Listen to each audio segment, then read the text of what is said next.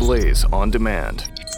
This is Ben Weingarten of the Blaze Books, and today I'm joined by nationally syndicated radio host Dennis Prager, author of several books, including his newest title, The Ten Commandments Still the Best Moral Code.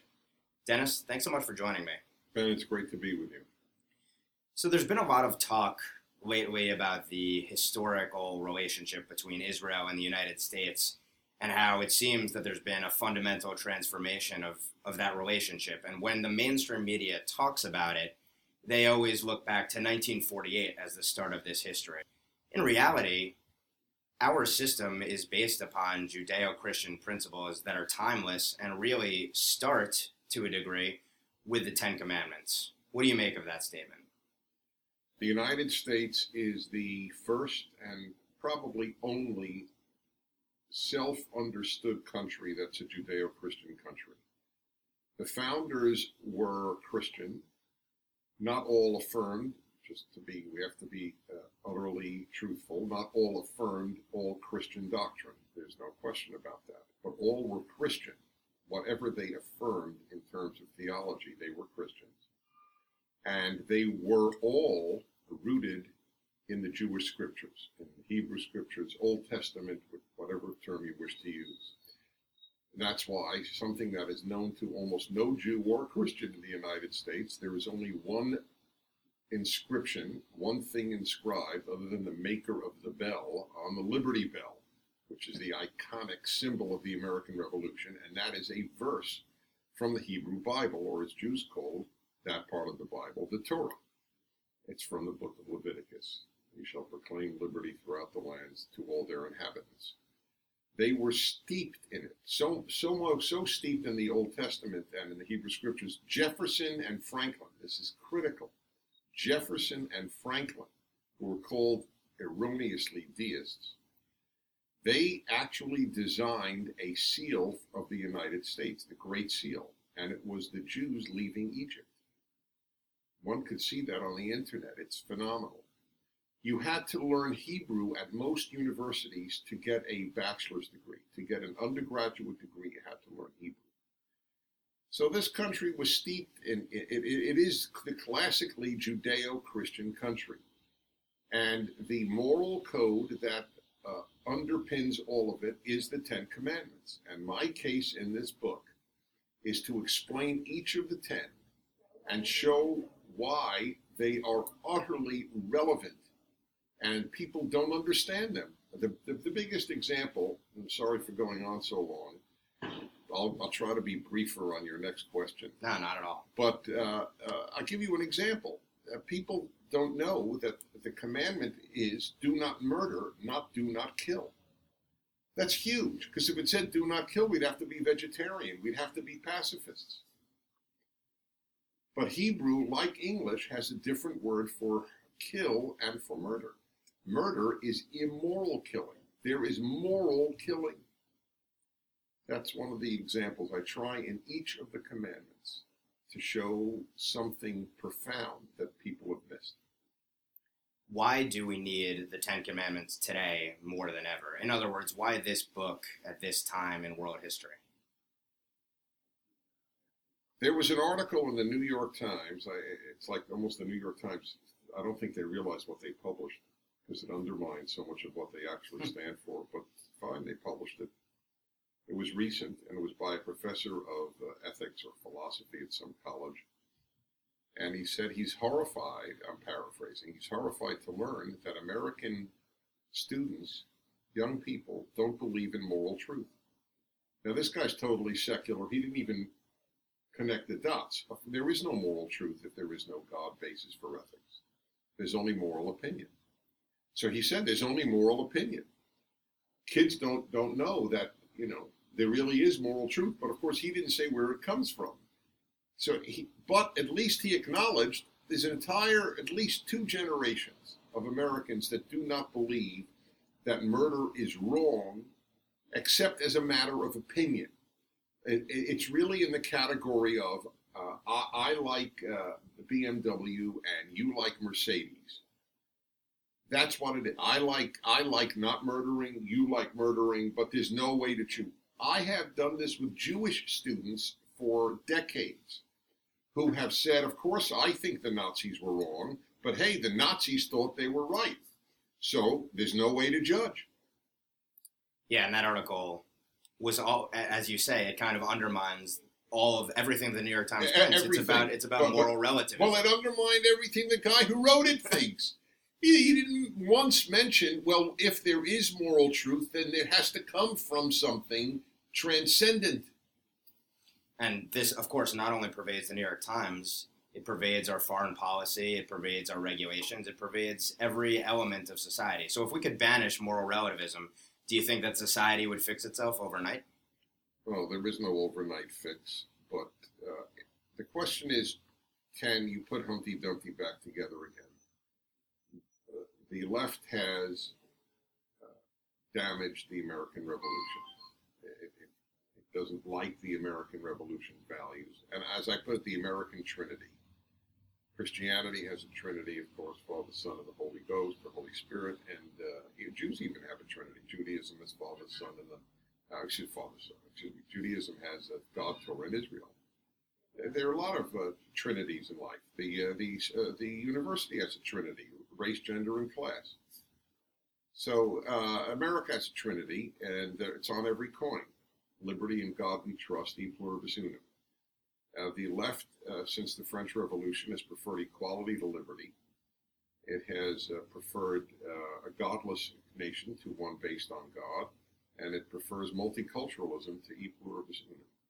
And they're winning you write in this book that the second commandment is perhaps the mother of all the commandments. The second commandment being, "Thou shalt have no gods before me." And it's funny you talk about the the French values. Well, you know they don't hold God as preeminent. There is no transcendent moral basis for it. So why is the second commandment so important of all of them? Yeah, that's that, not only is that the case, but it's it's the least understood because I would say most people today would say that's the one. If they had to pick a commandment that is completely irrelevant, that's the one they pick. After all, who's bowing down to stones? Actually, if you'd watch the way people kiss the Academy Award when they win it, and all the statues of the of the Oscar, I, I think you could make a case that we do have uh, false calves. Well, well, golden yes, calves. yes, golden calves, exactly.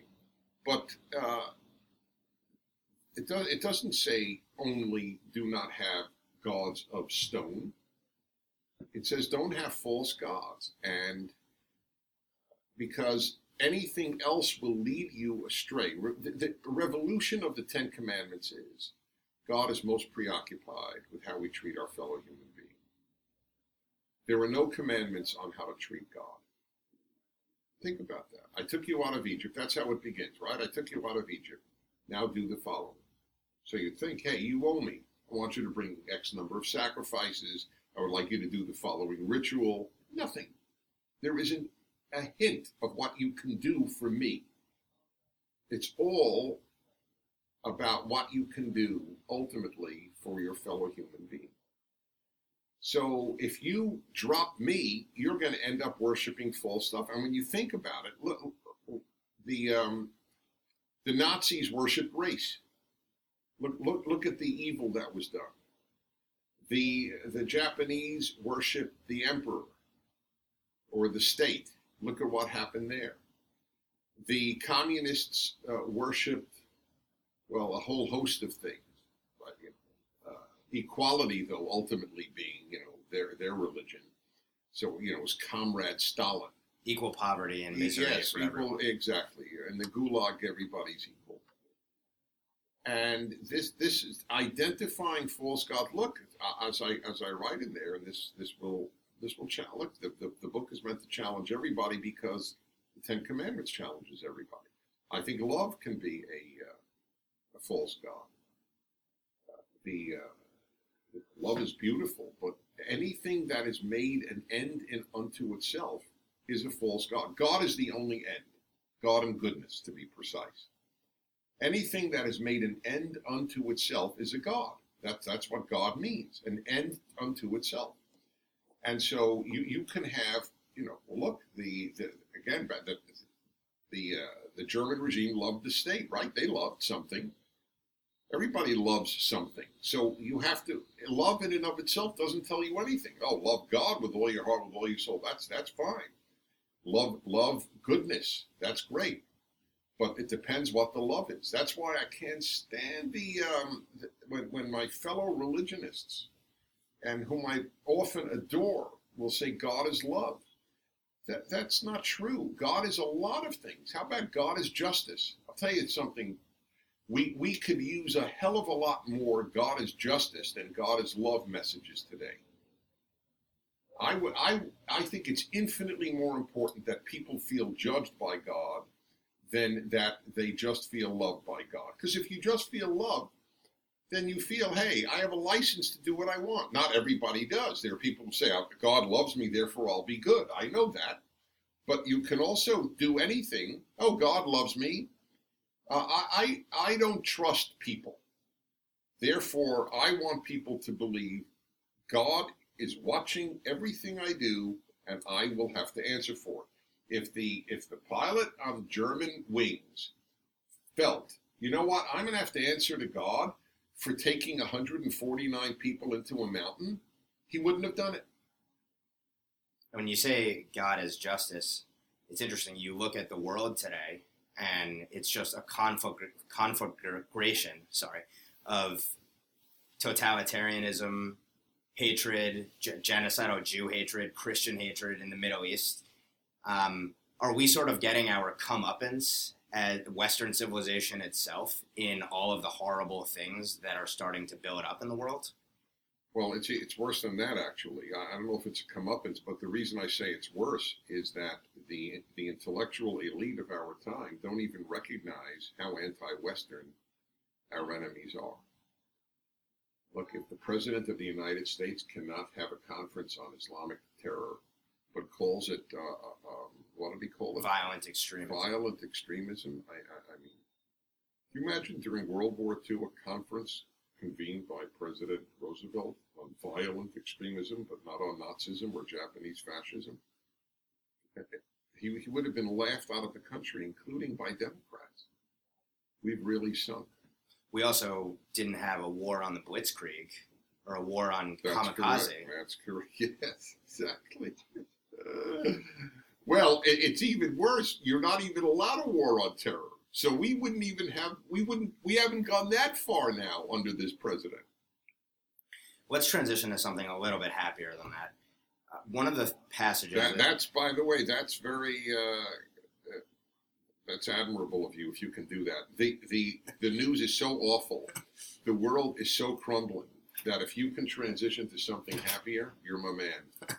Well, we'll go back to the uh, depressing stuff a little bit later on. But one passage that really struck me in your book that I wanted to emphasize was you write, and I quote, Every time you keep the Sabbath, you are affirming that there is a creator, that the world didn't just happen, that life isn't some meaningless coincidence, but that it is infinitely meaningful, and therefore each of us has a unique significance and purpose. Unquote. And it's interesting because this is something that runs from Judaism through the Aristotelian view that man should pursue purposeful action and that that's what makes you happy, pursuing your whatever path you should be on. What do you make of that? The this is a very interesting uh, uh, commandment, the one to observe the Sabbath. I think I make a, a powerful case for it because uh, my uh, my Christian friends and that's that's not a line. My, they are they are the bulk of my friends, and I, I believe without evangelicals, uh, the country is doomed. They're the last best hope.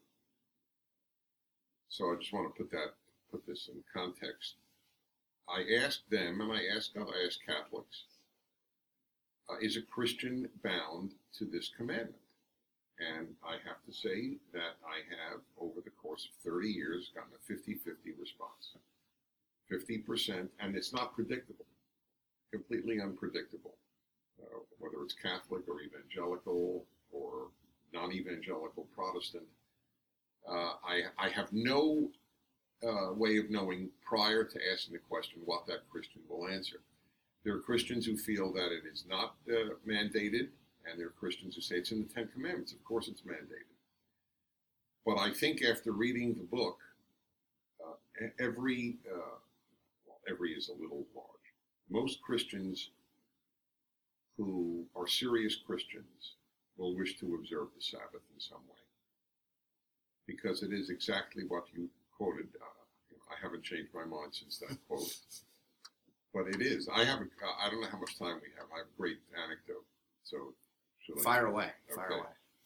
So I was uh, when I was a junior at college. I studied in England, University of Leeds in England, and uh, God has shown His countenance upon me because I was supposed to share a flat, an apartment, with a, a British student, and I, I, I like. I'm a very social guy. I I talk to every stranger I meet, but I like to have my own room. So to my great good fortune, this guy lived with his girlfriend the entire year. He did not sleep in the flat one. So I had the biggest flat in the apartment complex to myself. One day on Saturday, because it's my Sabbath, so I, you know, I wasn't shopping and I wasn't working. So I was actually I was lying uh, on the bed, you know, fully clothed on top of my bed. wasn't in bed. I was on bed, and I was reading a book. And he walks in, apparently guess pick up some clothing or do laundry. And so he looks at me and he goes, Hey, hello, Dennis. Uh, are you sick? Which is a totally logical thing to ask. Guy's lying down in the middle of the day. Is he sick? I said, No, I'm not sick. I'm, it's just my Sabbath. So I'm resting. And he goes, Sabbath? You believe in God? I said, Yes, in fact, I do. Now, I, I knew very little about him, but I knew he was a physics major, so that was relevant here. So, continuing with the incredulity in his voice, he goes, God? Well, then what's God? No, knowing he was a physics major, I came up with the following uh, answer. Oh, God is the only absolute in the universe of relativity. And there was silence, and he goes, oh. In other words, I actually had a multisyllabic or polysyllabic answer for him because the assumption is that if you're religious, you're a varying state of retardation. and uh, so I, uh, I, I, at that moment, I realized, oh my God, I lived out the commandment because it says, you know, you will, by doing this, by publicly observing the Sabbath, you are affirming that God created the world.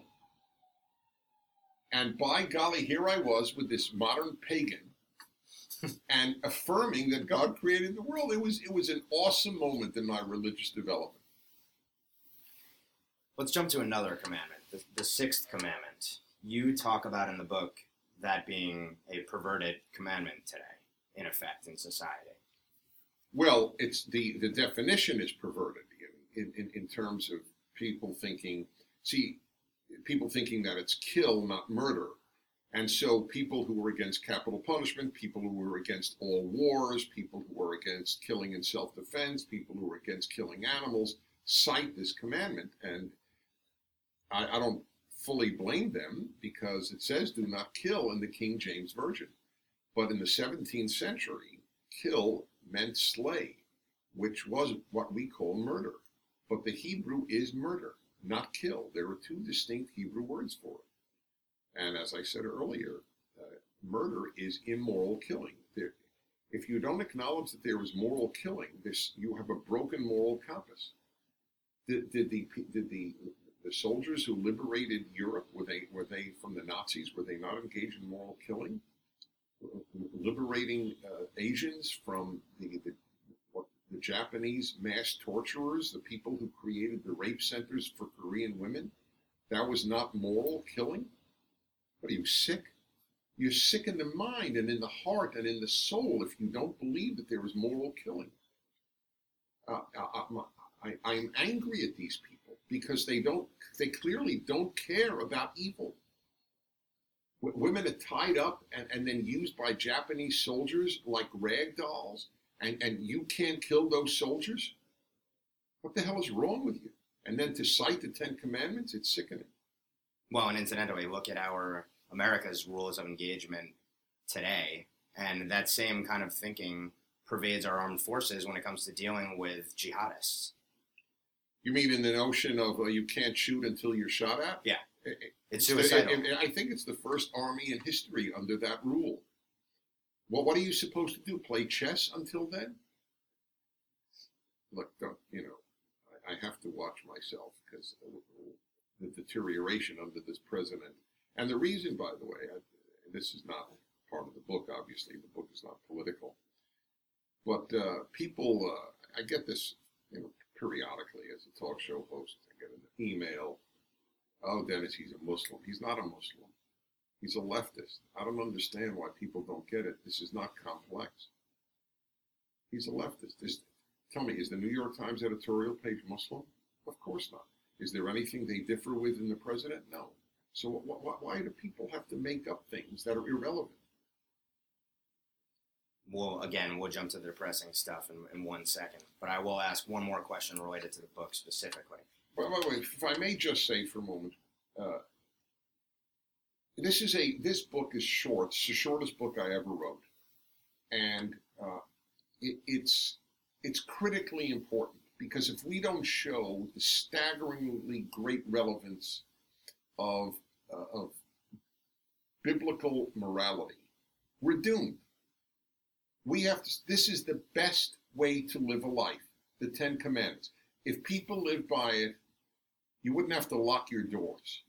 Women could walk 3 a.m. in any neighborhood.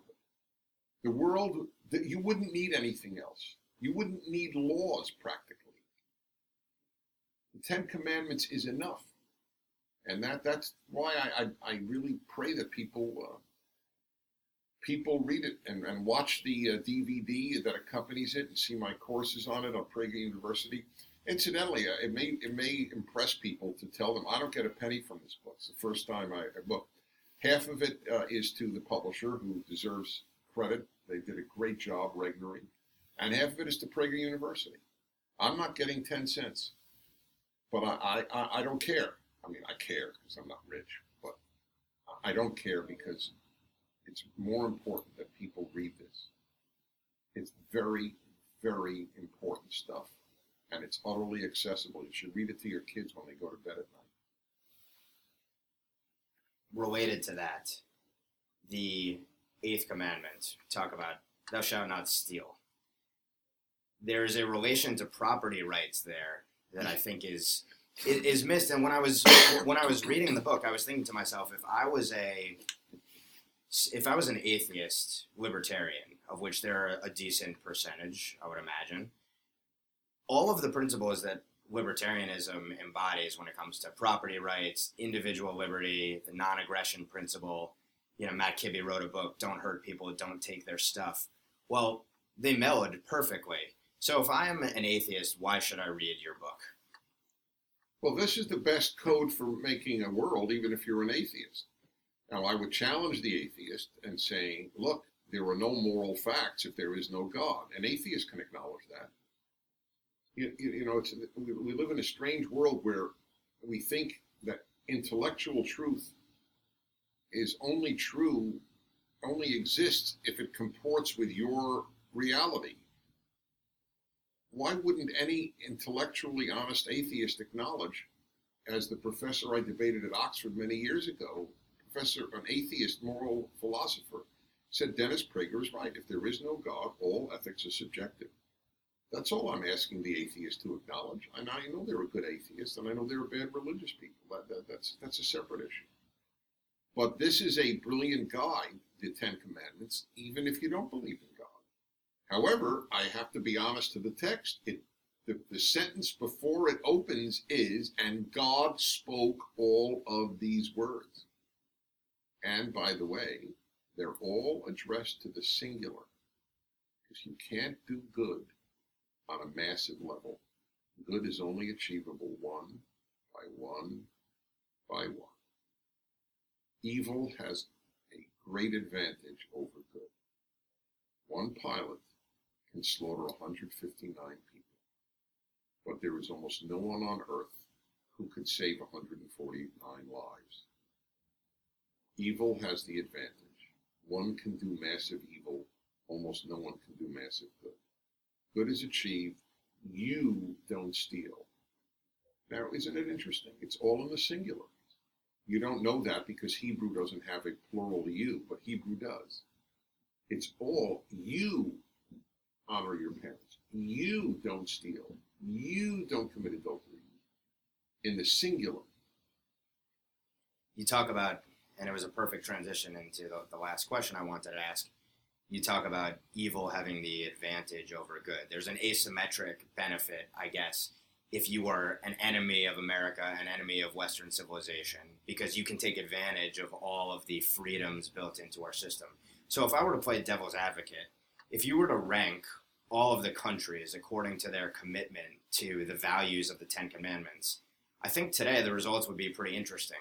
All of the countries that are antithetical in their systems, political systems, in their cultures, to the Ten Commandments are ascendant. China's ascendant, Russia's ascendant. The Arab countries and Iran are ascendant. So, under, or at least the terrorist groups there are ascendant. So, understanding that, what are we to make of a situation where all of those who turn on the Ten Commandments are ascendant and everyone else is losing? That we are bequeathing to our children uh, moral chaos. And if, uh, if our children and grandchildren hate the baby boomer generation, uh, after we're gone, they have every right to. We are without question the stupidest generation in American history, and part of there are two big reasons for that. There are many big reasons. Two of the biggest are television and college. College makes you morally stupid. Some people survive that. Uh, some people will grow up by 50 or 60. But uh, that is the, the purpose of college is to make you a moral idiot. And it's successful. Uh, people they, they, they don't understand the difference between murder and killing. When I wrote a piece for the Los Angeles Times, there was there was moral killing. You should have read the letters from uh, from academics and from people who had graduated college and graduate school. They were so morally stupid that uh, you had to learn it. In other words, a guy who only went to high school would say, "Of course, this guy's right." Sometimes it's moral to kill. But if you go to graduate school in the liberal arts, it's a morally confusing idea that killing may be moral. So uh, we have bequeathed to them. You know, when I speak to college kids, the, the first thing I say is, I want to thank you on behalf of my generation for taking on our debts. You are truly the most generous generation in American history. Thanks a million. Uh, actually, thanks a trillion. And that's uh, th- then uh, the moral chaos uh, the experimentation with kids now. Look, if you know, if a kid at six feels that he's a girl, then he, he goes to the girls' room. That you know, that's its experimentation. It's not better to have a mom and dad. It's, it's so long as parents are loving. But you know, I was I was asked uh, by I'm asked all the time when I debate this issue. Well, Dennis, would you prefer a loving gay couple or a dysfunctional, abusive heterosexual couple? Of course, the answer is a loving gay couple. But the uh, but but it, it, the, the question is meaningless. Would I'll ask this one: Would you prefer a loving um, uh, a loving orphanage to a dysfunctional, abusive gay couple? They would say a loving orphanage. So is that the case for orphanages? It, it, the question is the meaning, but it sounds to people like it's profound. What's interesting about it, of course, is that amorality that you get in higher levels of education, quote unquote, that's held as preeminent. That's held as the the best belief system. So they don't realize that in their argument that there is no, there are no absolute truths. Well, they're arguing that they have the absolute when I, truth. When I was at Columbia Graduate School, this was what. Uh, I'm sorry for you, by the way, that you were there. Well, you had more time. You went undergraduate, so I feel sorry for you. It's a, it's a, it's actually a, it's not a good place. I'm sorry to say it's painful, very painful. It isn't a good place. When, uh, they invited uh, the, invited Ahmadinejad of Iran, got a courteous welcome. If they invited Netanyahu, he would have been hissed and heckled and screamed at. That, that that's well, that's true for Columbia and most other colleges. Uh, but there was a story I didn't want to tell you. Oh yes, about your absolutes. So this is what happened at Columbia. I would be taught in Class A, all morality is relative. And then either the same professor or another one would say the war in Vietnam is immoral. and I, I remember thinking, hmm? And sometimes, hmm, hmm? Do they actually hear what they say? There was a. a I grew up with a lot of aphorisms because I grew up in a, in a Jewish religious school called Yeshiva. Every aphorism shaped, shaped my life, every single one. I should write a little book on these great aphorisms. You may be acquainted with some of them. Well, one of them was I'll never forget. It was a great. I'll say it in Hebrew because that's how I learned it. Tishmana oznecha mashapicha medaber. Your ears should hear what your mouth says. It's one of the great sayings. And I thought, do these professors' ears hear what their mouth is saying? If, if if morality is all relative and subjective, how do you declare the war in, in Vietnam immoral? Sadly, some of those professors probably went to yeshiva too. No, I don't think almost any went to yeshiva. I have to say that on behalf of, of that. I'm not orthodox, but I but I have a pro. Uh, it's like evangelicals are the are the hope in, in Christianity and Orthodox are the hope in Judaism. But whatever my my halachic uh, misgivings, uh, but which is Jewish law. That's that's an intra-Jewish debate. But but I would say the the great majority of Jews who adopt the moral relativism view are are uh, secular, are not are not religious. The name of the book is The Ten Commandments, Still the Best Moral Code, and we've been speaking with Dennis Prager today. Dennis, thanks so much for speaking with us. Ben, you're good. Thank you.